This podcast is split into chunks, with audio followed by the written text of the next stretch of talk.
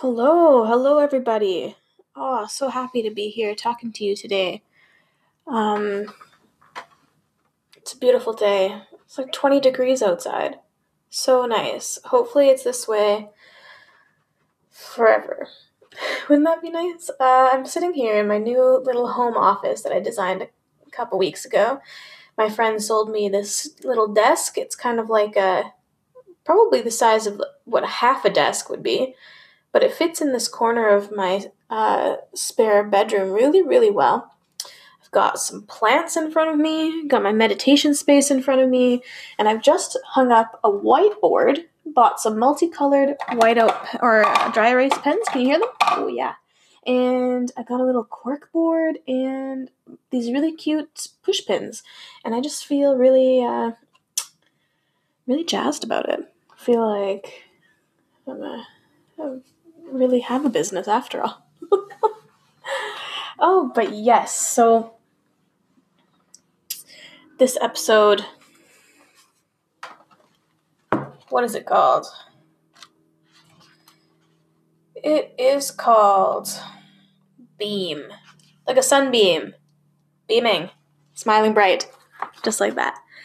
And uh, yeah. I'm going to tell you some stories about myself. Um, but first, if you haven't already, buy your tickets to the Write and Rise poetry workshop I'm putting on May 25th. It is at Lucid Yoga, which is downtown right by the Starlight Room. Beautiful yoga studio. We're going to have some great times uh, together there. I'm going to lead you through some poetry writing uh, and probably some meditation, as the week prior I'll have done my meditation teacher training and would love to try it out with you. So, tickets are on Eventbrite. You can head to my website to get there too, uh, denisewalkerspeaks.com. Go to events, and you can also buy my books on my website, which is fun. And there's even a signed author copy option there for you. And if you're in Edmonton, there's a code.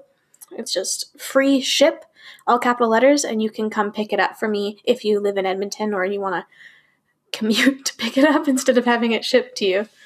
Uh, yeah, so those are your options there. And so let's get started. This episode is called Beam. I feel nauseous from all the latent joy unearthing within. Dopamine overload. And this time, it's the real deal. My minuscule body can't contain this explosive smile. I'll breathe through the sunshine and ride the self induced high. Mm. That's kind of the dream right there, isn't it? Those moments after we break free from addiction and we can finally feel joy again and happiness and experience things with this unparalleled enthusiasm that we weren't having before because we'd gotten so far into addiction that you know we were we weren't even drinking to feel happy anymore. We were just drinking to escape the bad feelings just to get back to like some sort of semblance of a baseline it, whether or not we even were conscious of that or not. That's what i was doing pretty much. And you know this poem I wrote when I was definitely still in post acute withdrawal, and I've talked about that before in previous episodes, um, uh, like biological warfare and uh, white noise, and that series right there. But oh, and Raw, the episode Raw is really good for for that too. But yeah, post acute withdrawal syndrome takes place at about 30 days to two months after you quit a substance, and then can last for up to uh, two years. So, right now, two days ago was my two year sober anniversary, so technically I should be free of it. Knock on wood. Yeah. So, I'm going to tell you about some times when I felt ridiculously, ridiculously happy, but in this weird sort of I think it might be a little bit too much. I think it might be the post acute withdrawal syndrome not calibrating the dopamine and the endorphins in my body the way that it should be, you know? Like it's a bit too much. So, probably the first real intense release was when I went to uh, Arizona. I was 60 days sober and I booked a trip to Arizona to Phoenix by myself. It was my first solo trip. And I'm going to talk more about this um, in another episode that's coming up. Uh, so I don't want to give away too much of this. But essentially, I was going to go do this solo hike, my first solo hike ever. And I'm just driving, and you know, my phone in the states you get like roam with home plan but you try to do your best to get as much of your spotify content downloaded so that when you're cruising around in your rental car you don't rack up a million dollars in data charges. So i did that and i was pretty much just listening to this mix that i had going on which was a lot of ed sheeran and vance joy but then this song came on from the Spirit Stallion of the Cimarron soundtrack uh, by Bryan Adams. Uh, Here I am. and I was like, oh, sweet. I love Spirit. Like, I even remember I had light laser eye surgery back in uh, 2009. And I was 17 years old. And uh, I got laser eye surgery, and they told us afterwards like don't watch tv don't look at your phone you're going to strain your eyes too much. Just listen to music or do something. And uh, i just have to pause right there because my fitbit uh, just uh, congratulated me for making my step count but i haven't been walking i've been sitting at this desk for a while and i think it thinks that i was doing steps but i was just gesticulating a ton while talking to you right now yeah, I got the little fireworks shooting up on my wrist. Okay, um, but yeah, back to uh, Spirit Stallion of the Cimarron. So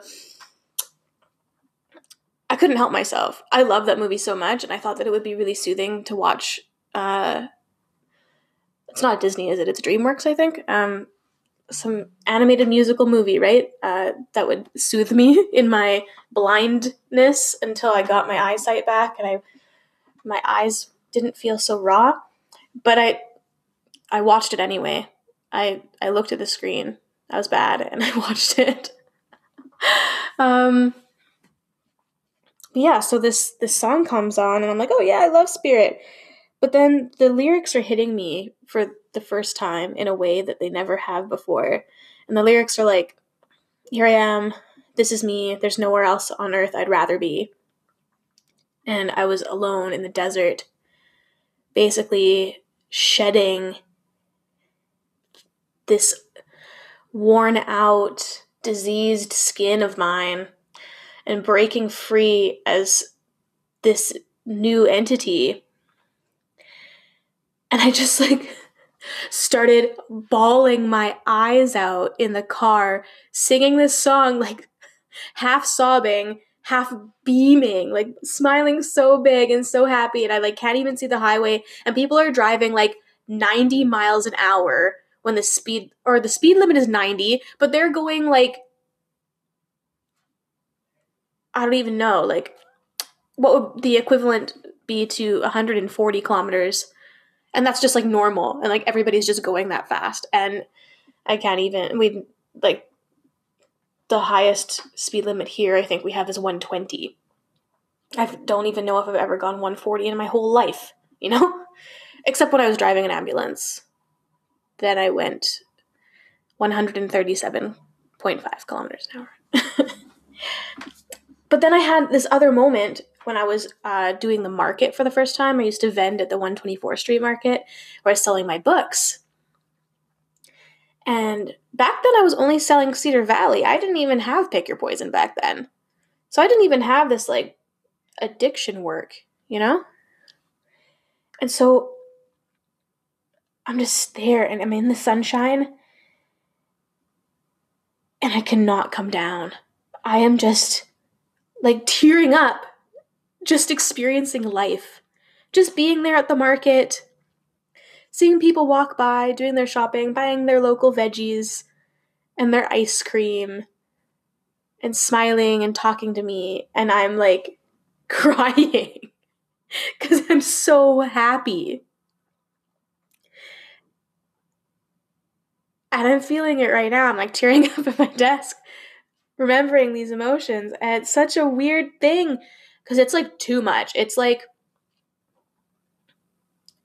if you were a 12 year old and you saw Justin Bieber in real life. Like that's how I felt. But like just standing at my stall at the market, like that, it was kind of like an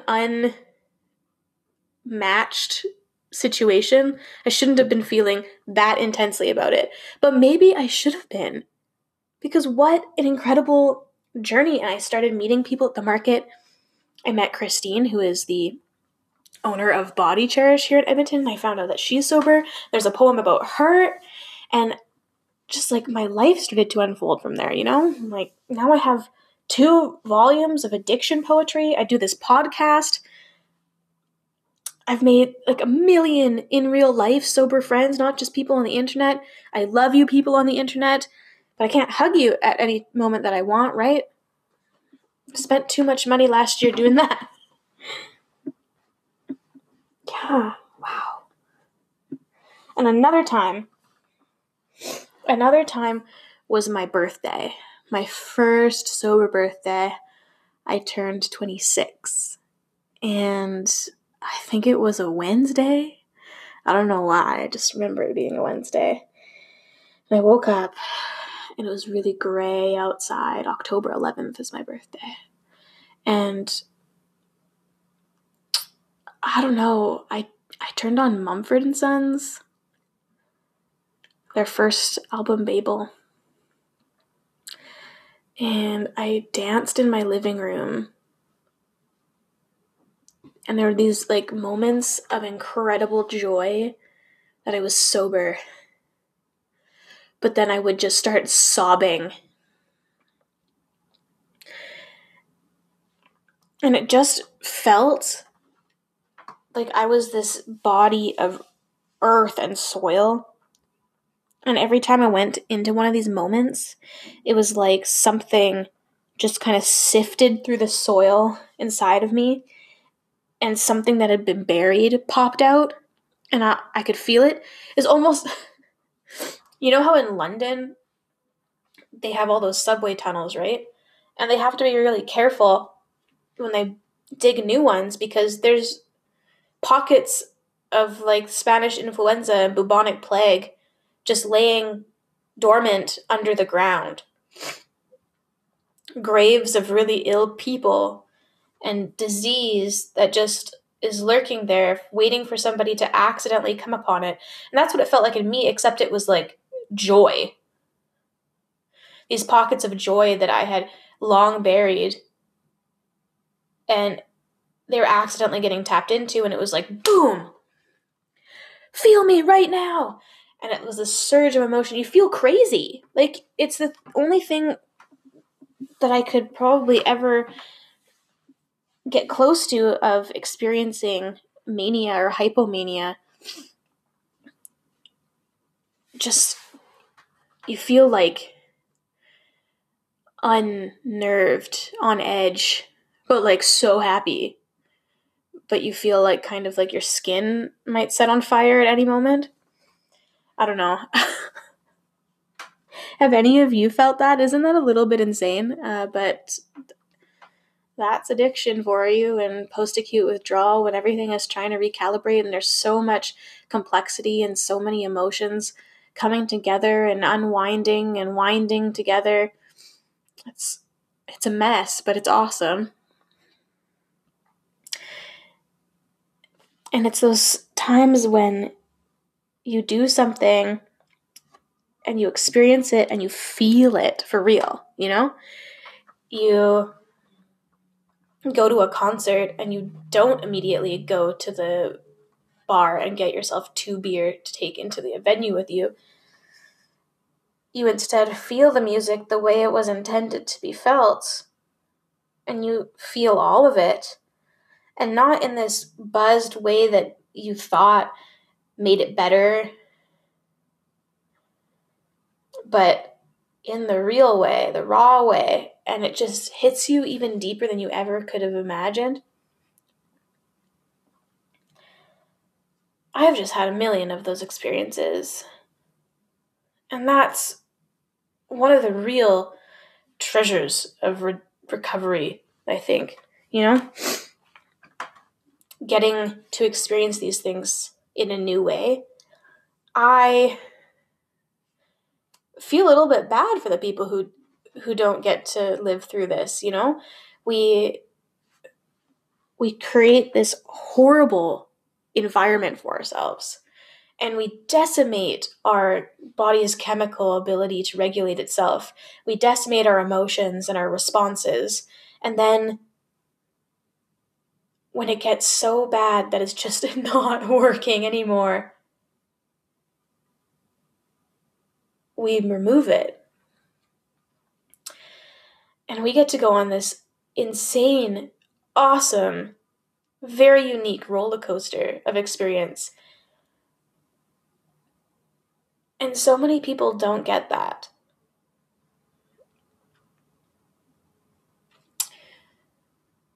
There are some really low lows when it comes to addiction recovery, but there are some really high highs, like driving through the desert bawling your face off but laughing hysterically that Bryan Adams is speaking to your soul, you know? Wow. Go look at that song. Go watch St- Spirit Stallion of the Cimarron. Like, do you have things that that bring you so much joy that you still did and connected with when you were in addiction and you just kept trying to relive that joy feeling, but once you actually got free of addiction, you started to feel them for real and it all came rushing back to you. I hope you do. I hope that you will tell me about some of these moments. Send me an email, send me a message comment on my Instagram. I would love to hear about these these moments of pure blissful ecstasy.